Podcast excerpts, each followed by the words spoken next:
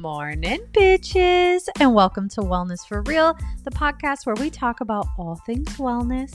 I'm your host. My name is Marlena, and if you're new here, welcome. We have so many amazing episodes, so make sure you go back and check those out as well. We talk about everything on this show.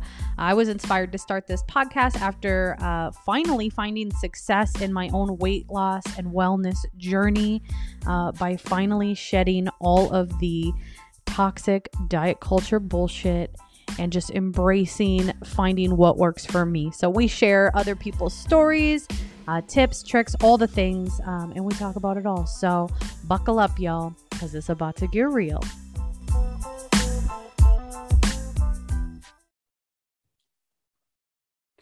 Morning, bitches, and welcome back to Wellness for Real. It's your girl, Marlena. Uh, welcome back to your favorite podcast. Today is just me. Unfortunately, Felicia could not join us, but I do have a very special guest with me, uh, Mister Jesse Ross, who is an international uh, motivational speaker. How are you today, Jesse? I'm doing great. How are you? I'm doing very well. Thank you. Thank you so much for joining us today. I'm just so excited to have this conversation. Uh, do you just want to introduce yourself to our listeners and just tell them a little bit about yourself? Sure. Uh, it's very short. Uh, my name is Jesse Ross. Thank you for having me. Uh, I always say, um, thank you for asking me how I'm doing too. I always say great morning. Uh, so maybe you add that to uh, your intro. That was great, by the way. Uh, man, I'm a, I'm just a regular person, man. I'm a husband, a father, community member. Um, I'm passionate about people, passionate about, um, folks getting to the place that they, you know, really want to get to. And then, um, I guess work-wise, professionally, do a ton of, um, leadership development, uh, diversity, equity, inclusion work, trying to create opportunities to make this world a better place because we so much need it. Yes, definitely. Um, and we'll kind of get into all that. I just want to kind of start from the beginning of your journey. Like, how did you get into this line of work? Oh, man. Uh, honestly, I was always a kid who, you know, raised my hand, had a question. Uh, also never ashamed to uh, talk about the problems that I saw. And so I, I, I've learned over time that everything that I'm doing now, I was in a position where I had a problem, I didn't like it, and I thought I could do better. And so call it cocky, call it arrogant, call it um, putting myself in a position to make some change, right, and do something about it. But I really just, I was always in a predominantly white community, uh, worked for predominantly white organizations, was always one of a few, if not the only Black folks that was doing something in the community and really passionate about my community. And so um, was translating and having conversations with folks. That shifted from working for an outreach organization to working at a foundation. So then I got to learn how money worked um, or didn't work, depending on how you looked at it. Um, learned a ton. My background's in organizational leadership and development. And so learned a ton of you know, systematic stuff that worked, that didn't work, and then really just honed in on people. I love human behavior. I love um, the science of just building relationships with people. And then I, I, I hit another maybe ceiling that was just like, I feel like I could do more, or my platform could be a little bit bigger and make more impact. And honestly, I had, which is not likely, but I had a lot of encouragement from my employer and the people that I was connected to, because they just knew what I was passionate about. And they knew eventually I was going to get frustrated. And so they actually encouraged me to kind of venture out and create some opportunities for myself. And I haven't looked back. I was actually at one of my coworker, my former boss, who's a great friend of mine.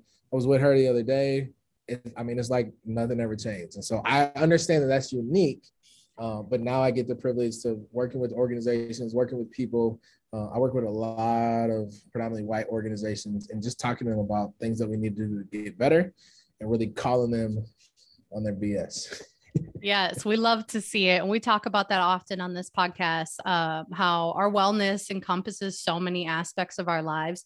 Um, and for non-Black folks, you know, having that intentional work uh, to become anti-racist and just to understand things that we can never fully understand um, and to affect change is such an important part of our wellness. But a piece that a lot of people seem to skip right over um, and kind of brush under the rug and don't want to talk about. So I'm really excited to have this conversation with you today, because I think it's um, one that a lot of people don't like to have, but it's needed, right? Absolutely. Absolutely. Yeah. So for, a, I think for a lot of our listeners, um, a lot of people just don't even know where to start, just in self uh, improvement in general, right? Like, it can be such an overwhelming idea. Like, how do I become the yeah. best version of myself in all aspects of life? So when you're having, um, when you're talking to people, kind of, where do you start? Like, how do you help people start that process? Yeah, I, I love, I love kind of, you know, that observation. I try to make it as simple as possible, right? I think there's a lot of information, it's super technical. People go really deep, and um, I try to tell people, like, I'm super G E D certified, so don't worry about making it too deep.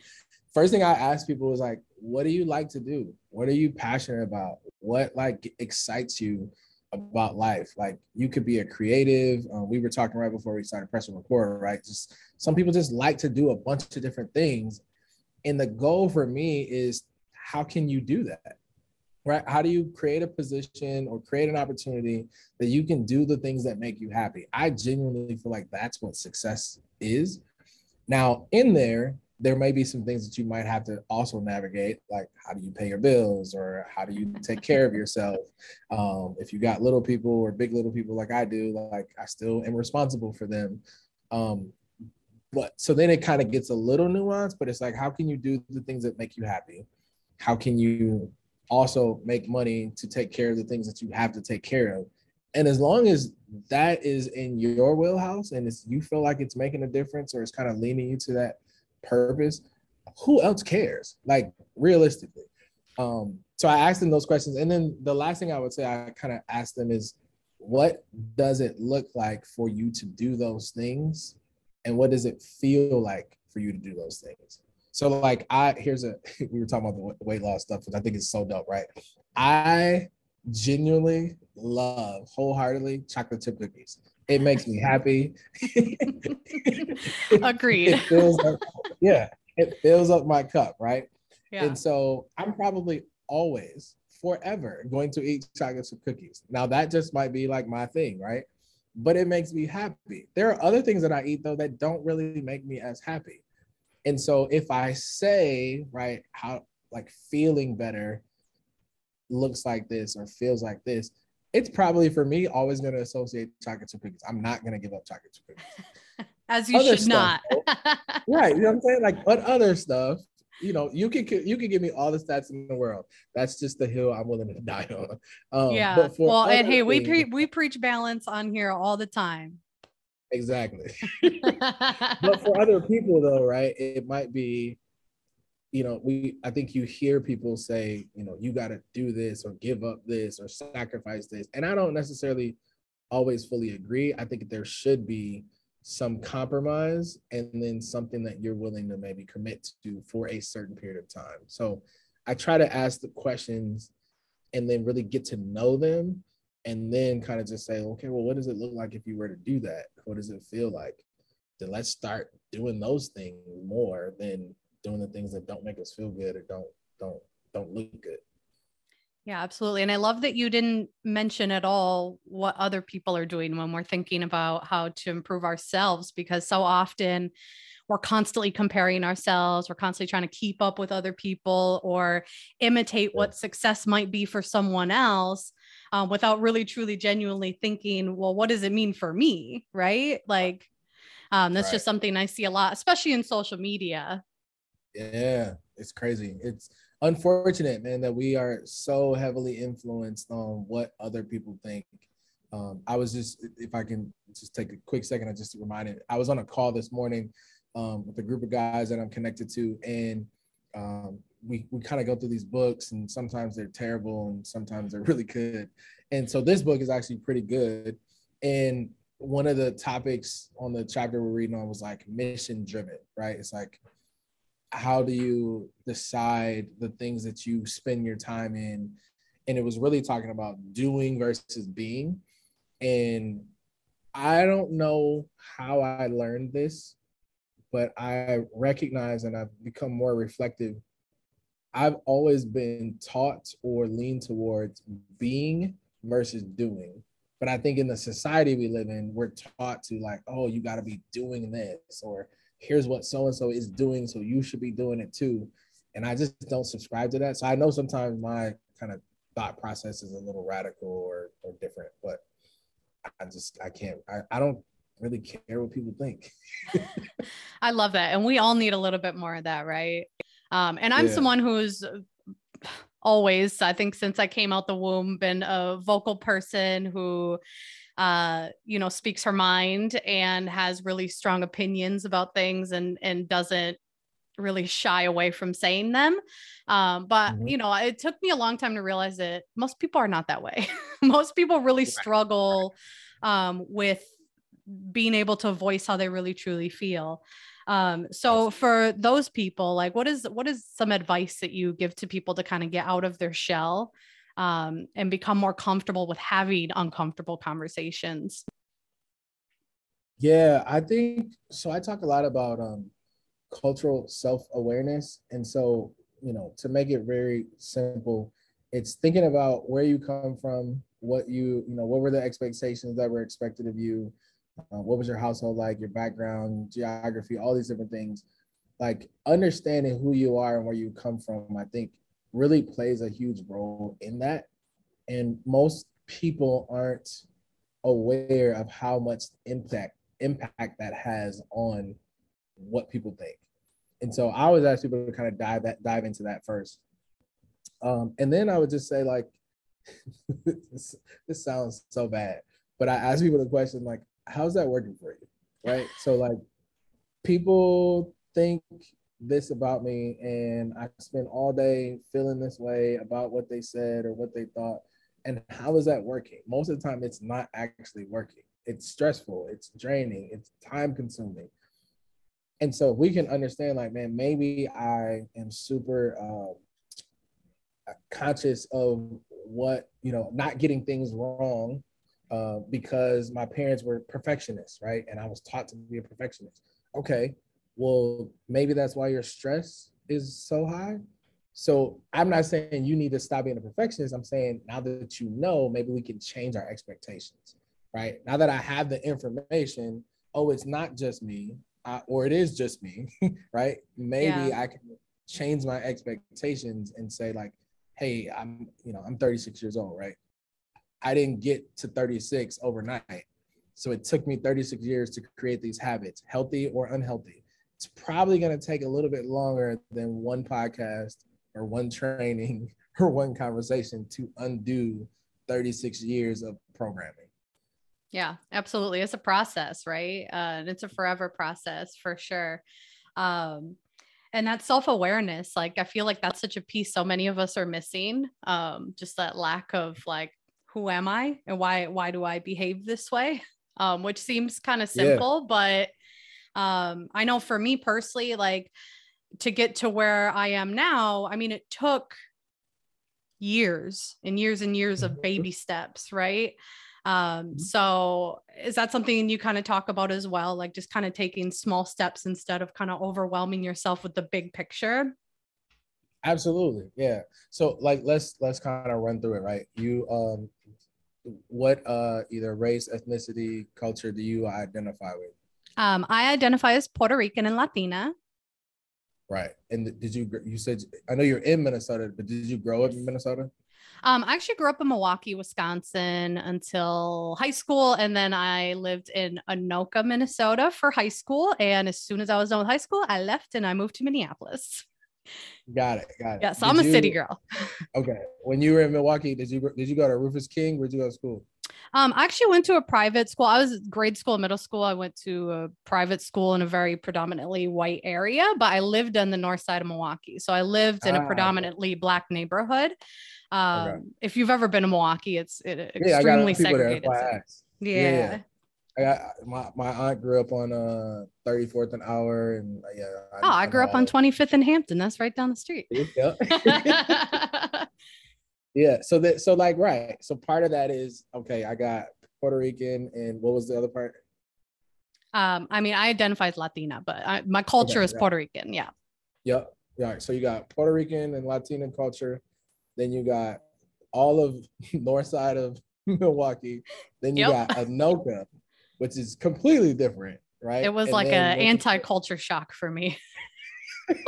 Exactly, right? And so some of that moving around really is like, okay, what did I learn in my house, right? What were what what was my expectations? And you and I, you know, to some degree grew up a little similar, right? Is hey, everybody pitches in, we all yep. gonna make this work. We're gonna yep. do the best that we got with what we have. Um, yep. you know, you didn't grow up in Sun Prairie or, you know, on the lake. And so there, nope. there are different expectations of people who grew up in Lakeshore, different areas like that. I think that that's really the part is like, okay, what did you learn? What was growing up? And let's just identify that. That's like step one. The other step is how has that influenced me right now? So like in my house, I got a bunch of kids. Everybody has a job. I don't care if it's to take out the trash. I don't care if it's to clean up after yourself. Like, yo, nobody is taking care of you because I want to build that self-sustainability. But in the culture that a couple of my friends grew up in when I went to high school, they had people that came up, like literally people who worked in their house that cleaned up after them. And I'd be like, yo, this is crazy.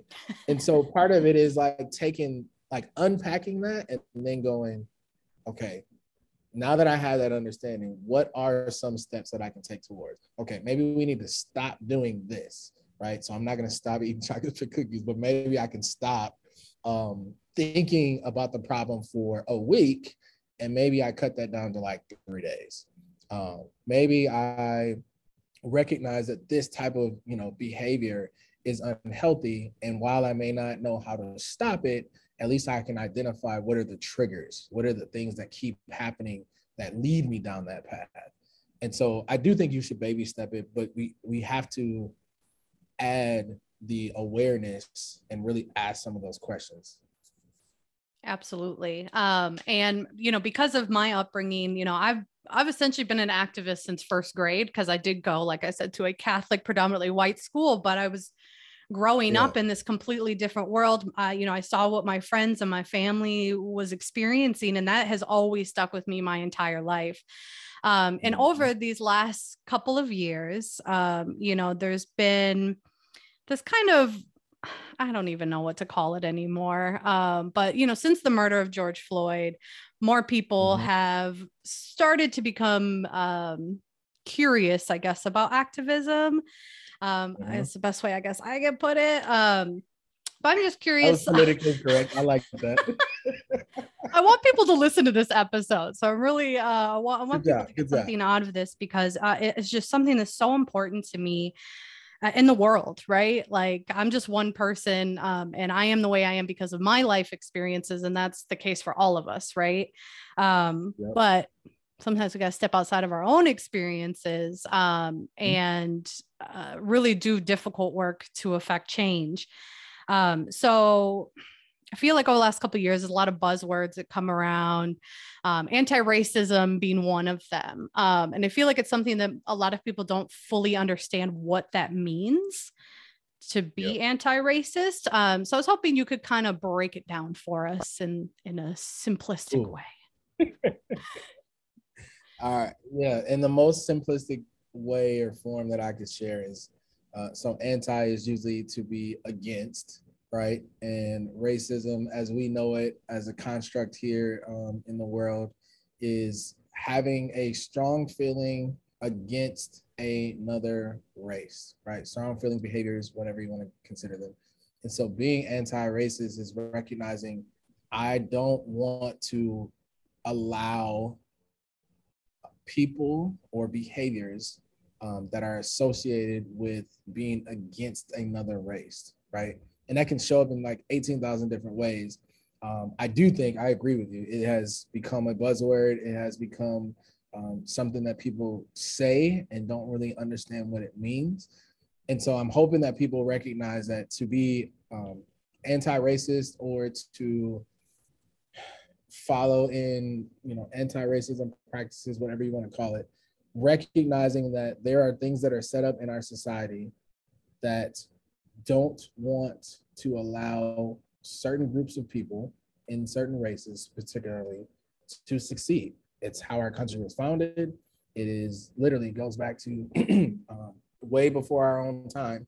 And those practices or policies or behaviors or ideologies still exist today. And so if you are uh, part of the anti-racism or group, supporters, allies, whatever other buzzwords that we want to use, then you are willing to learn and speak out um, against those behaviors, those practices, those procedures. And I like that you said like learn, because I feel like for a lot of people, they feel like if they're not getting it perfect, then like, what's the point?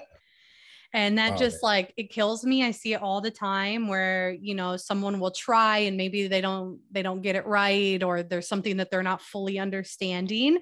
And then they're like, well, what's the point then? Like, fuck it. Why am I even trying this? Right. right. Um, right. So what would you say to that? Ooh, so thanks. Thanks for putting me on the spot. I like it. Um, so I share this resource a lot um, with, with people. It's not mine, but um, there's a woman named Doctor Tima Okun, and I can send this to you that you might create a link or something for. Uh, but she wrote a book called uh, Dismantling Racism, and the Minnesota Historical Society kind of repurposed um, a part of her book um, in a title. It's actually titled White Supremacy Culture, right? And so recognizing how white supremacy culture shows up in workplaces, but also in our behaviors. There's like nine things on the list. Basically, the first thing that's on the list is perfectionism, right? Is perfectionism shows up in the culture that we live in because we are taught to get things right. We are taught to, um, you know, achieve high success, A's, one hundred percent. Uh, we even have sayings, practice makes perfect, practice makes permanent, all these different things. And what I try to tell people is, one, we have to be aware of that and then unlearn that. Like, what if practice actually makes progress? And I think our goal is to make progress, and by making, by shooting towards making progress, we are bound to make some mistakes. Now, I do tell people, don't just go out here purposely making mistakes. Like, don't be trying to just tear up the world. But I do think in the process of um, that progress, you start to relearn how to be comfortable with getting things wrong, right? That's the only way that we're going to actually build capacity or competency. We have to we have to do something over and over in, repeti- in, in repetition. Um, so making a mistake isn't necessarily a wrong thing, but what are we learning from that mistake? One of my favorite questions I ask people is like, so what's the lesson, right? As you you you messed up, it didn't feel good, you did something wrong, you didn't get it right, whatever. What's the lesson that you're learning in that? Because if we don't pay attention to that, then we're just going to keep making the same mistakes over and over. And there's only so many times that you can say sorry. There's only yeah. so many times you can say, oh, I didn't know. Yeah, absolutely. Um, and I love that you've mentioned a few times kind of reframing the way that we think. And that's something that I've also talked about on here. Um, is it's so powerful uh, to practice reframing thoughts that we have. Um, and I, I've had other experts on the show talk about this as well, how it literally rewires our brain. Um, yeah. And, and it just takes practice, and it's, it has to be one of those really intentional things that we do. Um, but this is another area of our life that you really have, because so many of us are ingrained with biases and all of this, um, information that is ingrained into every single system that exists around us. Yeah, it's it's crazy. So I, I talk a lot about my wife. She gives me permission. Uh, I'm not a perfect husband, a perfect dad, a perfect person in general. Um, but one of the things that when we got together, we would we would talk, and she didn't really love handling conflict, and I I love I love conflict. So, sounds like my relationship too. Yeah, I, I tell people all the time, like when I, we were like having, we had a disagreement about something, and I was like excited, like, oh man, our first argument, our fight. And she didn't talk to me for like three days. They're like, let's go. Yeah. yeah, I'm like, let's go, let's hash this out, let's get this done. But the one thing that I didn't even realize that I did that she brings up often is offering, I asked for suggestions on how to do something different. Like, okay, you didn't like how I did this, and I didn't intend to do that, but that's how you took it. That's all that really matters, right? What would you like me to do differently? And usually she will say, I don't know, let me think about that. Because she will say, like, she's so caught up in the hurt or what happened or whatever her mind took her that reminded her of something else that might have happened earlier in the week or when she was a kid or whatever, that we're not even reframing, like, what would I like to see out of this conversation or this action? And I don't know where I learned that from, honestly, but I think asking people and having those conversations is also how we relearn. So if I can tell you, I mean, sorry, if you can tell me what you want to see from me, then now I actually have no excuse because I know, right? I'm no longer ignorant. I, and if I choose to do it, then hopefully then we can stay in a relationship, which I have, right? But if I don't, then now you can make some very viable assumptions and have evidence to say, well, I told you stop doing that, or you should start doing that, and you didn't. Therefore, my only conclusion leads me to you might not care as much or whatever the things are. So I, I think it's huge. I think it's important. Yeah, I completely agree. So on like a larger scale, um, why do you think it is that so many people choose to uh, not take that piece of information of how they prefer to be treated on like a social scale? Um, why do you think it's just, is it just like that it feels easier for most people to like not do the work? Yes. I mean, I guess I'm I, I answering my own question, but um, it's just something no, I, that I, baffles I, I me because I'm like you, I, I, I like to approach things head on and have those conversations and confrontations. Um, but I have a hard time understanding why, why people think it's easier to just ignore things, I guess. Yeah, I, I don't know the actual answer to that question. I, it's something I think about all. I think you and I are wired very similar. So I have no idea why people do a lot of the things that they do. I think, though, I, like my, my kind of thoughts around that question is, so if, if, for a really long time, you've grown up saying, uh, actually, I'll use this example because this might hit home, right? I read this book. Um, I don't remember who it was. She's an amazing um, woman of color who wrote this book. Um, and she gave this example of, there was like a kindergartner, a kindergarten teacher who was uh, kind of doing like a pop quiz or a test or something on how do you make peanut butter? I mean, not peanut butter, peanut butter and jelly sandwiches. And I was like, oh, okay, cool. So she was like, hey, you know, I, I would give the test like once a week. And basically the kindergartners were like failing on how to make peanut butter. And what they didn't realize when she was giving the test is that most of the kids were Latinx and they didn't grow up eating peanut butter and jelly sandwiches. And she was like, so if I would have asked them, you know, how do you make something related to their culture? They probably, you know, off the hand would have gave me, here's how you do this. Here's how you do this, right? And I didn't grow up eating peanut butter and jelly sandwiches either, so I probably would have failed that one, right? Right. But like, if you ask me about soul food, you ask me about some collard greens, you ask me about right. ribs, my dad, you know what I mean? Like, in pertaining to your experience, then it makes sense. So to kind of get back to the question, I think people are so comfortable in their own experience that they are unwilling to be exposed to new things. Because if I am, then that means, shoot, my foundation might be completely shaken. And if peanut butter and jelly is wrong, then that means ten thousand other things could also be wrong.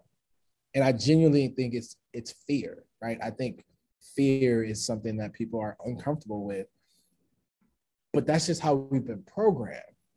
On the other side, I always say, like, if you like to go visit somewhere, right? It could be Um, there's a new statue that happened, you know, in downtown Minneapolis or somewhere else, or you go visit a new place, right? Most people don't want to sit in a hotel the whole time. Now, I genuinely like doing nothing on vacation, so that's an asterisk, right? Yeah. But but you would want to like see the city. You want to experience something, even if it's a new hotel. You're like, let me go check out this hotel. I've never been to this brand of hotel. You have this like curiosity. I genuinely think if we could become more curious like that, but to like other information or people's lives or their own experiences, then we start to lose some of that fear and start to move towards like that progress that we were just talking about. So those are just two examples. I don't actually know the real answer, but those are like my aspirational goals for people. Like, become curious, recognize that not everybody eats peanut butter and jelly. And hopefully, you know, we can start to understand that experience and exposure plays such a huge role in how we see the world. Absolutely. I completely agree. And just even that question, like I, I almost, I was like triggered because like I said, I went to a all white Catholic school, and so often I felt like something was wrong with me because I, there were just so many things that I didn't understand, and that just, you know, things that were so normal to other people, like something as simple as like um, kids going to their cabins for the weekend. You know? And I was like, what right. the fuck is that? Like, what? You guys have another house? Like, what? Like, that's crazy. Um, right. But I was, you know, and I was one of maybe five kids of color in the entire school, you know, and you're talking kindergarten to eighth grade. That's a lot of kids. Um, yeah. So I, I totally get that. And um, even now as a full ass grown woman, I still have moments where I'm like, culturally, there are things I just don't understand. Um, and I married a white man, and that happens often with him, where he will mention a show or a, a musician or something. And then he's like, you don't know who that is? And I'm like, no, like, yeah. I don't, I don't understand what, what you're referring to. That's the story of my life. My wife is biracial. Her mom is white. Her dad is black. And I tell people, listeners, hopefully this is a great podcast for you. I tell people literally, like, I didn't grow up. I, I there were white people in my neighborhood, but like my parents are from the South. All my family is black. And I mean, like, old school black. And so like my mom didn't even let me watch. And this sounds so bad, but she was so pro black. We didn't watch any. I don't know any white actors. Like, I just started learning actors and movies. So she'd be like, you never seen uh, this movie? And I'd be like, who the hell is that? Like, everybody, yes.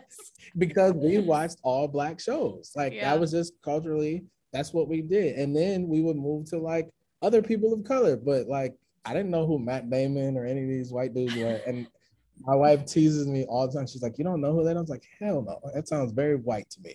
But that's the truth, right? Because I wasn't exposed to it. Yeah. And so, yeah, it, it comes up a lot in our house, too. it, it, I, I totally get that. And it's so interesting to me that um, you are now dedicating like a part of what you do to like educating white people um, about other cultures. And that's just so interesting to me, like what a line of work to fall into um, that right. I'm sure there's a million other things that you could be excelling at, but to be contributing in that way um, is just, I, I, I think it's amazing. Um, and you mentioned fear. Anytime you're making a choice out of fear, like it's the wrong choice. Um, yeah, so if you're afraid to have these conversations, you're afraid to do something, like that's when you need to be doing it the most, um, in my right. opinion. Um, well, and that even even that though, uh, Marlena, just to make sure, I think even that comes from a perspective that you and I share, right? Of being open to conflict, but most people aren't wired to be open to conflict. Like most people are very conflict avoidance. They would, you know, just skip over it if if it was at all possible. And so I think it's it's rec- like the the only thing that keeps me doing what I do now is kind of going back to those core values, right? My passion for people and relationships, um, and just wanting to be honest with people about, like, I want other people to be honest about their experience, as honest as I am about mine. And so while I, I say all the time, I love conflict, that doesn't mean I'm going to look for a fight. That means I recognize the pros and cons that conflict can create for other people, and I want people to experience that as well. So I, I love what you said. I just want to make sure that somebody listening, like, yes, I agree, and we both push, like, you need to step into that. But for somebody who their entire life were taught, like, don't avoid it at all costs, that can be extremely intimidating. And I'm just not that guy. So that's why I do. I'm glad you, I love that you said you think it's a great thing, because every now and then I'm like, why am I doing this work? This is crazy. Yeah, as I say, that has to be really taxing. Um, work, important oh, work, exactly. right? But but really emotionally taxing on you. Um, so Absolutely. I appreciate that you're out in the world doing this. Um, so when someone goes to work with you, like, what does that look like um, for them? Yeah, it, it can vary. Um, I have a wide range of clients and, and companies and people that I work with. And so I'll just give you a few examples. I have um, uh, some individual coaching clients. I do like some exec- executive coaching where people are, you know, they're just struggling. They're trying to figure out, you know, if I want to stay here at this workplace, I'm trying to figure out, you know, what am I to do? How can I move up? But I still feel like um, there's something deeper that's stopping me from advancing, right? It could be supervisory roles. It could be they're the only woman in a male-dominated industry. It could be kind of all over. And then sometimes I have companies that will reach out and they're saying, we don't know what to do with this employee. I was that, I was that guy. Like most of my jobs, nobody knew what to do with me. And I kind of floated. And so I kind of help people navigate there. On other instances, um, I have people reach out because they are either on a committee or board or part of an organization, and they're trying to do something that they committed to two years ago, or they said that they were going to do around diversity, equity, inclusion, and they haven't seen anything accomplished, or they're stuck, or, you know, they don't have any money. There's all types of random scenarios that pop up. And so I'm, I come in as kind of a, a thought partner and a consultant to say, you know, ask a bunch of questions, very similar to what we just talked about, but then also push the needle and say, hey, if this is what you said is important, why isn't it getting done? Or here's how you can actually get it done. Have you thought about this?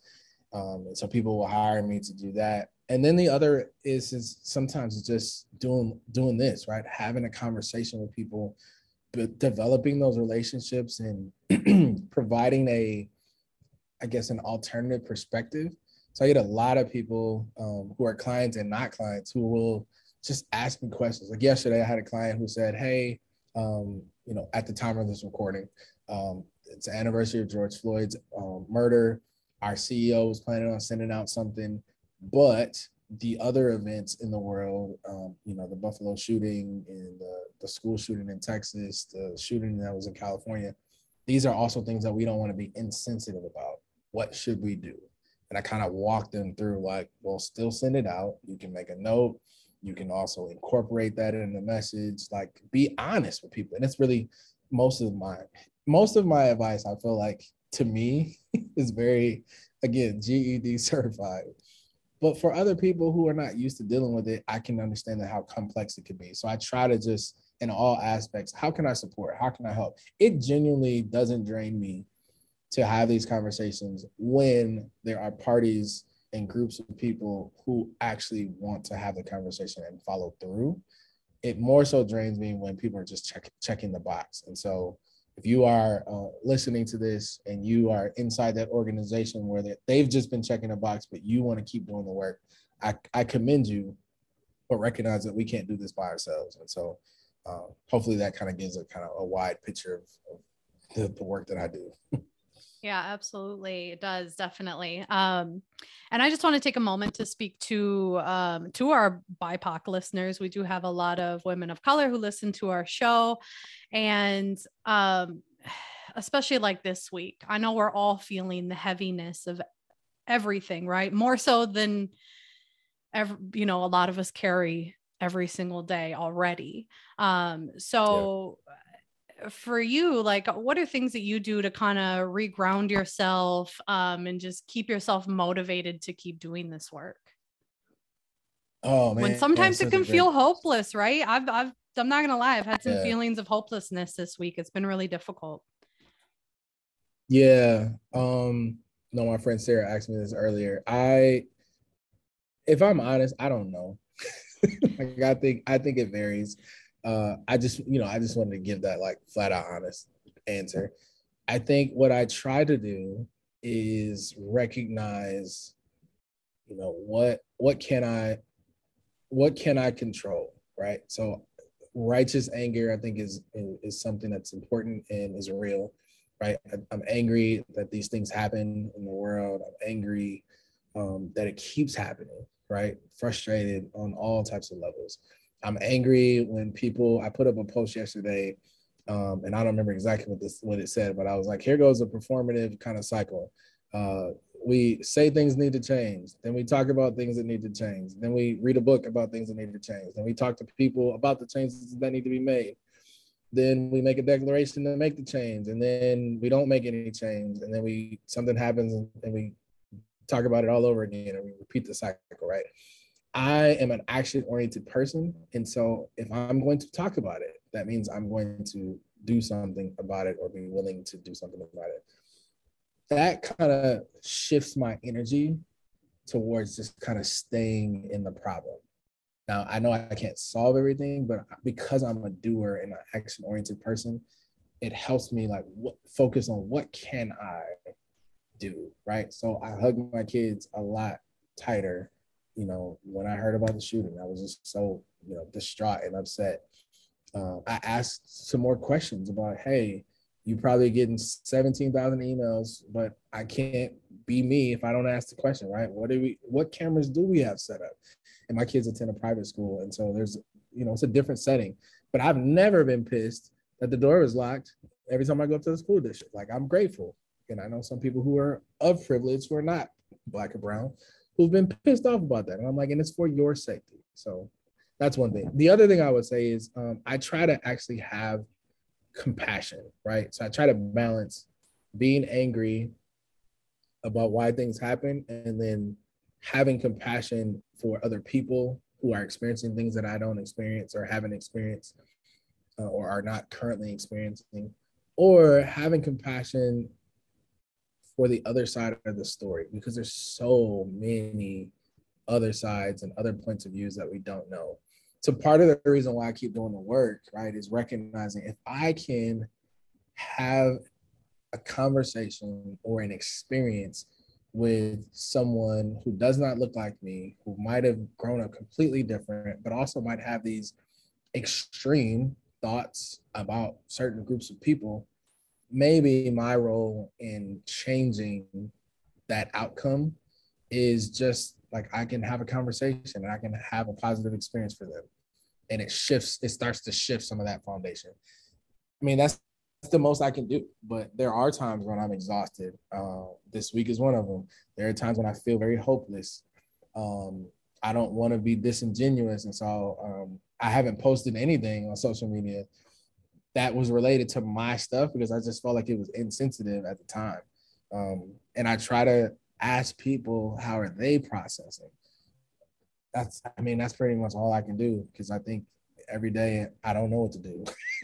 I'm just, just being honest, right? Like, just sometimes you don't know and there's no script for it and there's no um, play that you can run. It's just like, you gotta be present. So that's all I got. No, I appreciate it. We call this show Wellness for Real. We like to keep it real on here. And, and sometimes it can feel that way, right? Like, I don't know what to do, um, but just got to wake up every day and just do our best that we have to give on that day. Um, or that's how yeah. I look at it, or try to, especially in these really difficult times um, where everything kind of just feels so heavy. Um, now I, I want to talk Yeah, I want to talk a little bit about um, being active in your community, because I feel like it's something that a lot of people want to do or think about, right? But don't kind of like know where to start or um, how to be active in their community and, and affect change in that way. Um, so what are some ways that someone can kind of just start?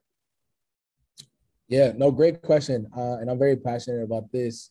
I want to make sure, excuse me, I want to make sure that I also kind of add an asterisk.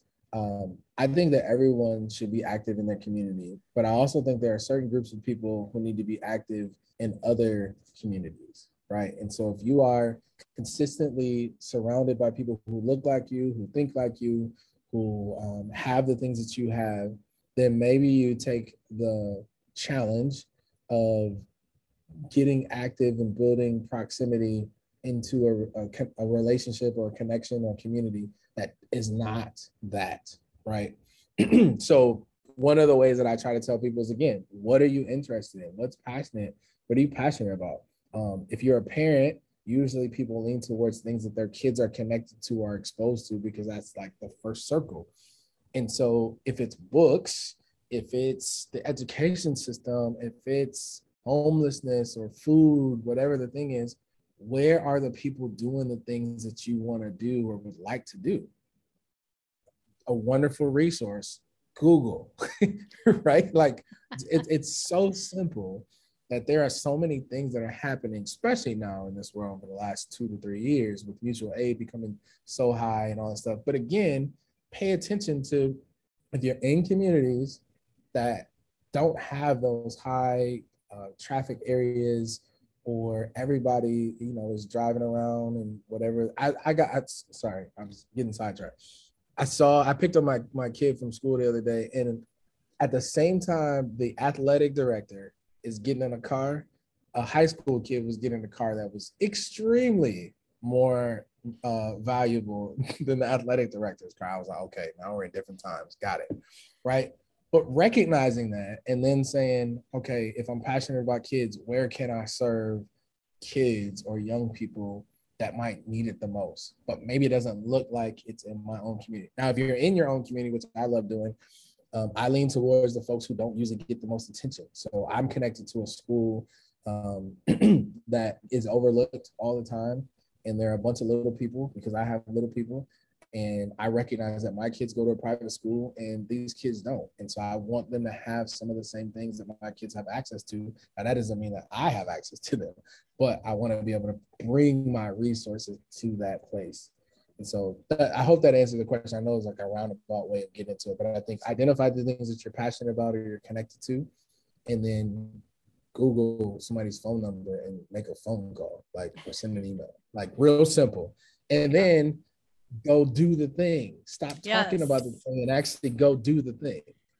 Yeah, absolutely. I completely agree. And social media is a, a great way to um, find small organizations that, like you said, might not have the backing. Um, you know, like anytime I see something happen, um, you know, like everybody's sharing the same huge, typically federally funded organizations, right? And I'm like, man, there are so many small groups, um, you know, who are on the ground, they're in the shit doing the work, um, and they receive little to no support, um, you know, because it's all going to these big organizations that have plenty of funding and help. Um, that always frustrates yeah. me. So, um, and I will say, I, I recently moved from North Minneapolis to Uh, a suburb about forty-five minutes away. We bought a new house. And again, I'm in this anti-culture shock um, that I haven't experienced since I was a teenager. And, you know, since I moved out, it's a small town, so everybody already knows I'm not, you know, they're like, who are you? You're not from here. Um, and then they ask, right. where'd you move from? And I say, North Minneapolis. And they go, oh, oh, oh.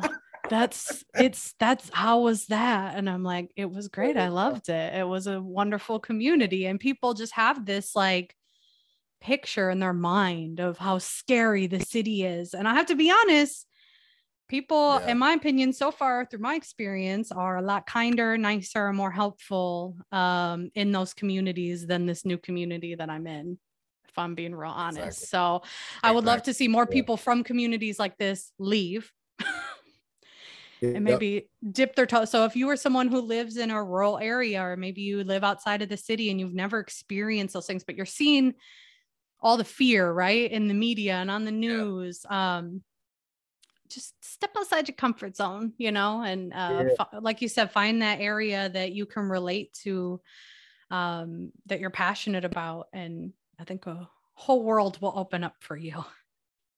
Yeah, I want to add one thing too. Uh, one other thing that people can do is, like, to your point, right? Hey, I recognize that everybody's sharing this organization or connected to this or always volunteering here, blah, blah, blah.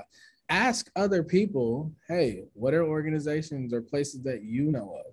I get people now, I, I, I'm setting myself up for a disaster right now, I know. But I tell people, even ask me, right? Ask the people that are the resource or are the folks um, that are connected in those communities. Now, does that mean I'm going to respond to you right away? Probably not, because I just suck at responding. But like, who better to know what's happening than the people that are connected? Or the other part is, when you start talking about something that you're interested in or that you like, somebody, like, mentally, we kind of like lock that in the back of our mind so that when we hear somebody that says something that's very similar to what you mentioned that you're interested in learning about, it triggers a, oh yeah, so-and-so was just talking about that. And so I think the more you talk to people, so like asking people for recommendations is one, but then talk to people about the things that you want to do.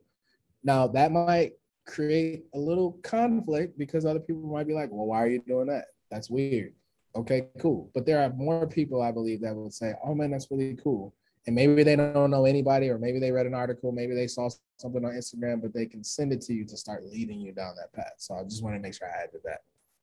Yeah, I love that. Um, so do you have any organizations here locally in Minneapolis that you can recommend for anyone who, who is local?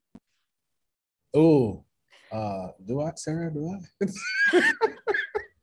I'm like, now, now you put me on the spot. Okay. So what I think about, oh, man, okay, I'm connected. Here's my, here's my bias. This is the asterisk. I am so connected in North Minneapolis. I really only know a ton of resources in North Minneapolis. I feel terrible every time I say that, and then I don't, because I just try to be very like linear, but yeah, there's it's a, a super called, underserved um, area.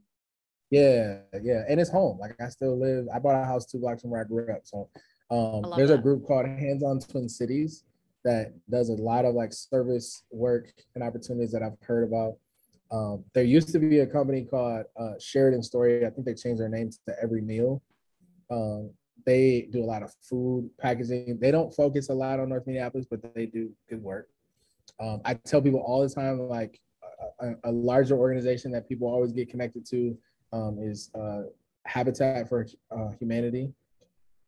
But then for me, I'm always like, all right, ground level, right? There's a, a young lady that I know Uh, named Shamaria Jordan, who has um, a company called Black Girl Advocate. She's doing some amazing work in the Minneapolis public schools with Black girls um, and really just trying to create a space for them to uh, not only advocate for them, but to support them. Um, we, in some of the um, anti-racism conversations with white women that I have, we just sponsored a trip for them to go see um, A Raisin in the Sun. I'm like, what's the name of the book? A Raisin in the Sun. Um, they also took, uh, so we, we paid for the bus, they went to go to the play, but before that, they went to a restaurant um, called uh, Sobo and Bad Wings, which is owned by two um, African-American owners, Brittany and Gerard Klaas. The food is delicious. So yeah, I was going to say, one of my favorite spots in the city. So oh, oh, man, my so favorite spot. And I promote them for free. We need to, we need like an affiliate link or something. um, but I would just say, like, it, it's really, if you put an ask out there, there's so many, there's a, there's a dude named Debonair uh, Andre McNeil, I'm sorry, that has a, a organization called the Den Brothers, uh, where he's mentoring young men, uh, Northside Achievement Zone. Um, there's just so many great, amazing organizations that I think that are happening. So those are just a few, uh, but people can always send me a message, D M me. I'm, I'm really connected at um, uh, North Minneapolis High School, which was just in the news a ton. Um, I do a lot of work up there. Hall Elementary School, Franklin Middle School. It's just all, it's all over. So just send me an email, send me an email or send me a D M, and I'll, I'll point you in the right direction. I might ask a couple follow-up questions. So. That's awesome. We appreciate it. And this is a lot, the last recommendation I'll ask from you. Um, you, you've mentioned books a few times, and I know for a lot of us, that's kind of a starting place, right? To gain knowledge is yeah. to read or to listen to audiobooks or whatever. Um, what are a few books that you feel like are, Um, really essential uh, f- for people to start with or to read um, in their anti-racism journey? Man, you know, I struggle with that question because I feel like everybody's read all of them. But uh, here's, here are, let me, let me pull up my Audible list. Here are a couple books that I think are different or maybe even better that I would recommend. Yes, because I mean, we see, um, we see the, we see um, uh, the same ones kind of circulate all the time. Um, is yep. that kind of what you're getting to? Like you see the same books. Everybody yeah. kind of is like, so, read so this. Here's one that I think is, I think is really good. Um, regardless of how people feel about um, him, it's a guy named Sean King, who has a, a large social media following. He wrote a book called Make Change that I actually think is one of the best practical and informative books that anyone who wants to do something and actually make change should read, because it's very simple. He just talks about having energized people, having an organized plan, uh, and a sophisticated plan, right? And so like having people, making a plan, and then um, having more extensive plans so that, you know, when things go wrong, you have something that you can do. Uh, that's one book. Um, I think Doctor Uh, Robin DiAngelo's book, uh, Nice Racism, is actually a really great book for folks who are uh, white and um, or who identify as predominantly white culture. Uh, she asks a ton of really great questions in there. And then um, the last one that maybe people have read or have not read, I would say would be um, Uncomfortable Conversations with a Black Man by Emmanuel Acho. I think he does a really good job. I feel like he says a lot of the same stuff that I say, just in a different format, and he has way more money than I do.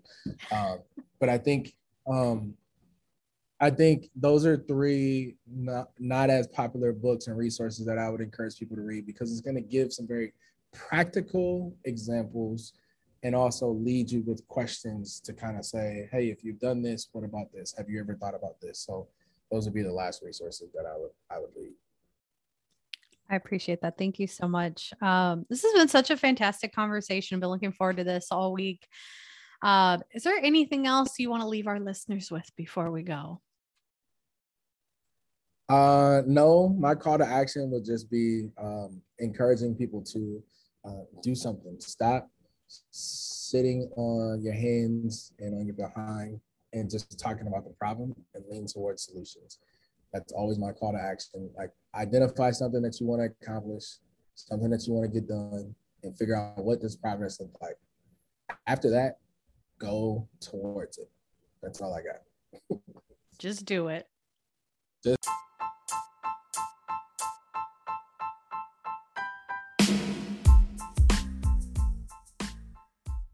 Thank you guys so much for listening to this episode. I hope you enjoyed it. And if you did, please leave us a review. We greatly appreciate that. And we'll see you bitches next Monday.